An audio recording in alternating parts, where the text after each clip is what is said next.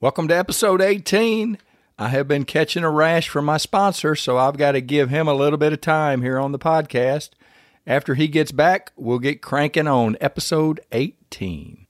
1211 Apparel, the most powerful clothing line in the world because it's based on the Bible and gives glory to God. Jesus gave his followers a great commission before he left, and that great commission includes you and me. But if you have ever struggled with sharing Jesus, 1211 Apparel created Prayer, Wear, and Share to help. It's a free training on how to fulfill Jesus' promise of light and easy, found in Matthew 11 28 through 30. Since 1211 Apparel is Bible based, they start out with giving first. Give, and it will come back to you. This is not a theory, it's the truth. 1211 Apparel wants to give you access to unlimited Christian tracts and free training to help you get off the pew and into the battle for the souls of your friends and family. Use our special link, no doubt onlybelieve.com slash battle to get started today. Well, here we are on episode 18, and we're going to continue the talk on the spiritual realm. But before that, we've got to start in John 1 1 in the beginning was the Word, and The Word was with God, and the Word was God. And the Word became flesh and dwelt among us. Spending time in the Word of God is the best way to spend time with God. Welcome to No Doubt, No Fear, Only Believe podcast, where we will encourage, inspire, and empower you to live your best life in Christ. Here's Greg. All right, episode 17. I opened up the spiritual realm can. Uh, if you haven't listened to that episode yet, you may want to go check that out. I'm not going to rehash most of that, but I want to continue to dig into the spirit realm. And the question that I have for you today is what is the angel's name? And it, you may be thinking, what are you, what are you talking about? Before we dig into the angel's name, I want to take you back to Genesis and it's in Genesis 3 where we're introduced and I've I call him the punk, but that's the first time we get to see Satan and he comes in the form of a snake. In fact, he's a talking snake and he starts up a conversation with Eve. Now Adam's standing right there. So and I've got to picture all this stuff. So I've got Adam and Eve in the garden of Eden and this snake who's Satan. It may be a better description to call Satan Lucifer at this point because I'm not sure if he has fallen yet. He has become prideful and now he's wanting. You, you find this story in Genesis 3, but in 3 1 it says, Now the serpent was more cunning than any beast of the field which the Lord God had made. And he said to the woman, Has God indeed said, You shall not eat of every tree of the garden? And the woman said to the serpent, We may eat of the fruit of the trees of the garden.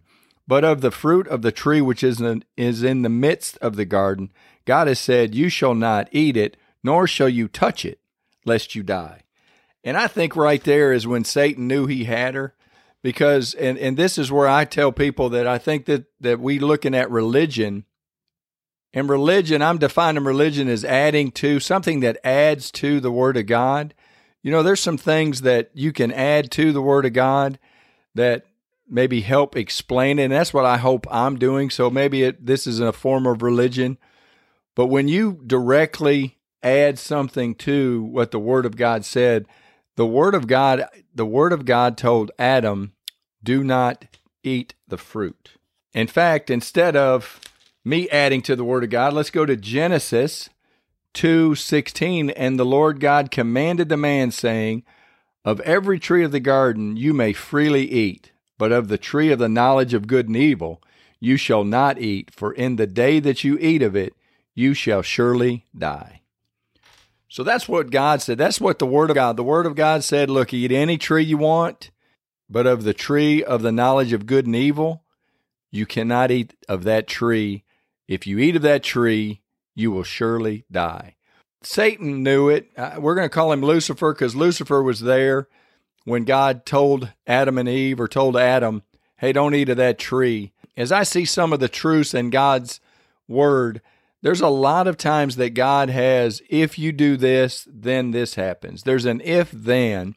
And there's a lot of things in life that if you do this, then this happens, or if you do that, then this happens. It's an if then clause. You have to back up into Genesis 1 at the end of at the end of Genesis 1 where God made man. And then th- this is where the if then statement did not come in. This is where I believe in and this is a little more than I wanted to talk about on this podcast, but this is where I believe if if you had to have where Satan fell, I believe this is this could be the place where Satan fell, and it answers a lot of questions. Why would God allow Satan into the garden with his prized possession, man? You know, God knows the end from the beginning, but I think Luke, I, I think we can safely say that that maybe, I mean, and this is Gregology here, but maybe Satan wasn't Satan yet. He hadn't fallen. He hadn't tempted him. So he's still Lucifer. He's still one of the top three archangels. But that's kind of the way I've got it pictured.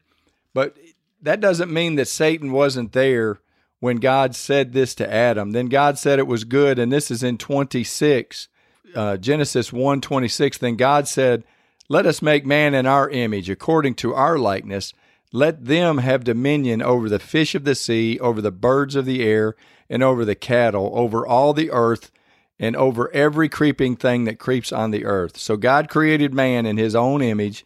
In the image of God, he created him. Male and female, he created them. Then God blessed them, and God said to them, Be fruitful and multiply, fill the earth and subdue it.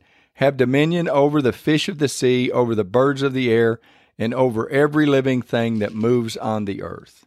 And God said, See, I have given you every herb that yields seed, which is on the face of the earth, and every tree whose fruit yields seed, to you it shall be for food.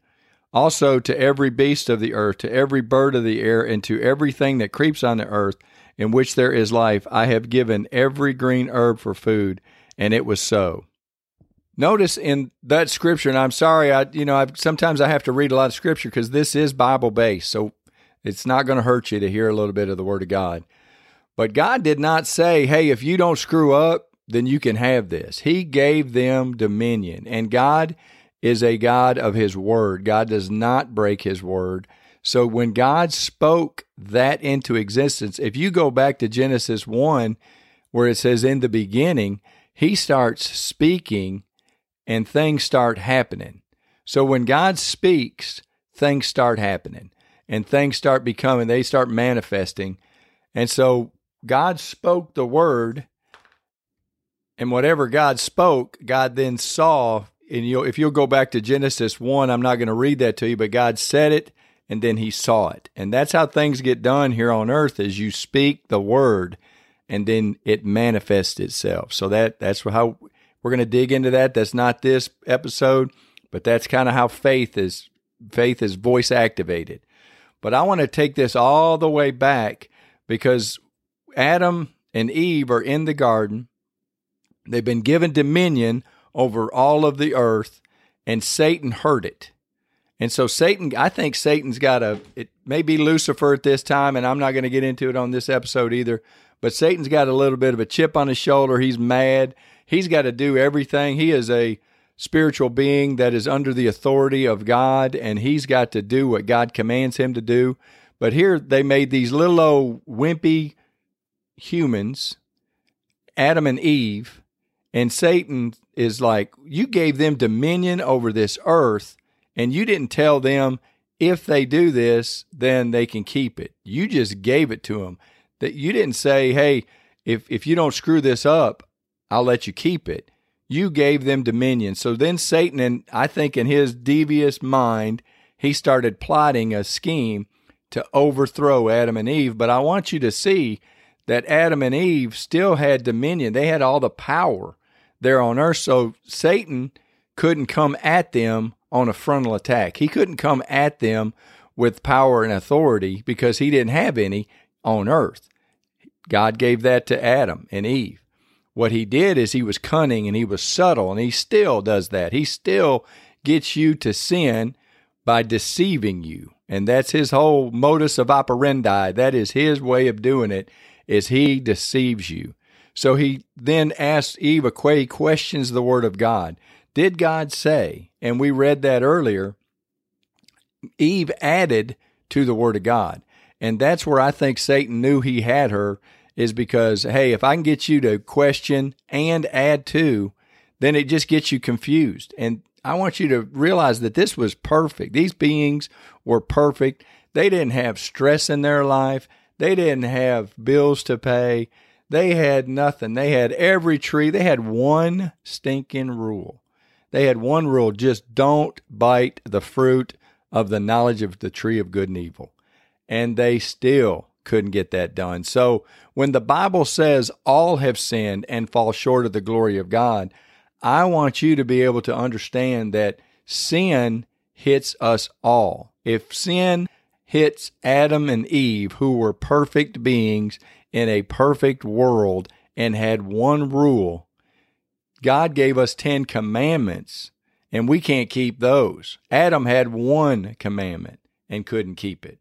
So don't beat yourself up, but just know that all have sinned and fall short of the glory of God. That is in uh, Romans 3:23. When you think about all have sinned, just know that you and I fall in that boat. And that's why God had to send a savior. And we're going to get into again, we're still in the spirit realm and we're still talking about the spirit realm. And I wanted to go from there to the angel. What is the angel's name? And this is a perfect example of how God kind of turns what I thought I was going to talk about into something that maybe someone on this episode needed to hear. The angel that I talked about at the beginning of this episode is found in Revelation 10. And it's in Revelation 10 1. And I wanted I wanted you to tell me the name of this angel. And it said in Revelation 10 1, I saw another mighty angel coming down from heaven, clothed with a cloud, and a rainbow was on his head. His face was like the sun, and his feet like pillars of fire. He had a little book opened in his hand, and he set his right foot on the sea and his left foot on the land. And he cried with a loud voice, as when a lion roars. When he cried out, seven thunders uttered their voices. Now, when the seven thunders uttered their voices, I was about to write, but I heard a voice from heaven saying to me, Seal up the things which the seven thunders uttered, and do not write them. Well, I want to stop right there. I had that. I started this episode with a question, and I'm going to end it with a question, and we'll pick up and I'll give you the answer in episode 19. But this episode's gone on long enough, and I just want to bring this back into a close. That angel has a name. And I want you to think about what is that angel's name? And I will answer that on the next episode. If you've made it this far, thank you. Eh, we have chased a rabbit or two, but we're going to br- try to bring this all together back on episode 19, and we'll just see if I can land this plane somewhere. Thanks again for listening. Thanks for listening to the No Doubt, No Fear, Only Believe podcast at www.nodoubtonlybelieve.com.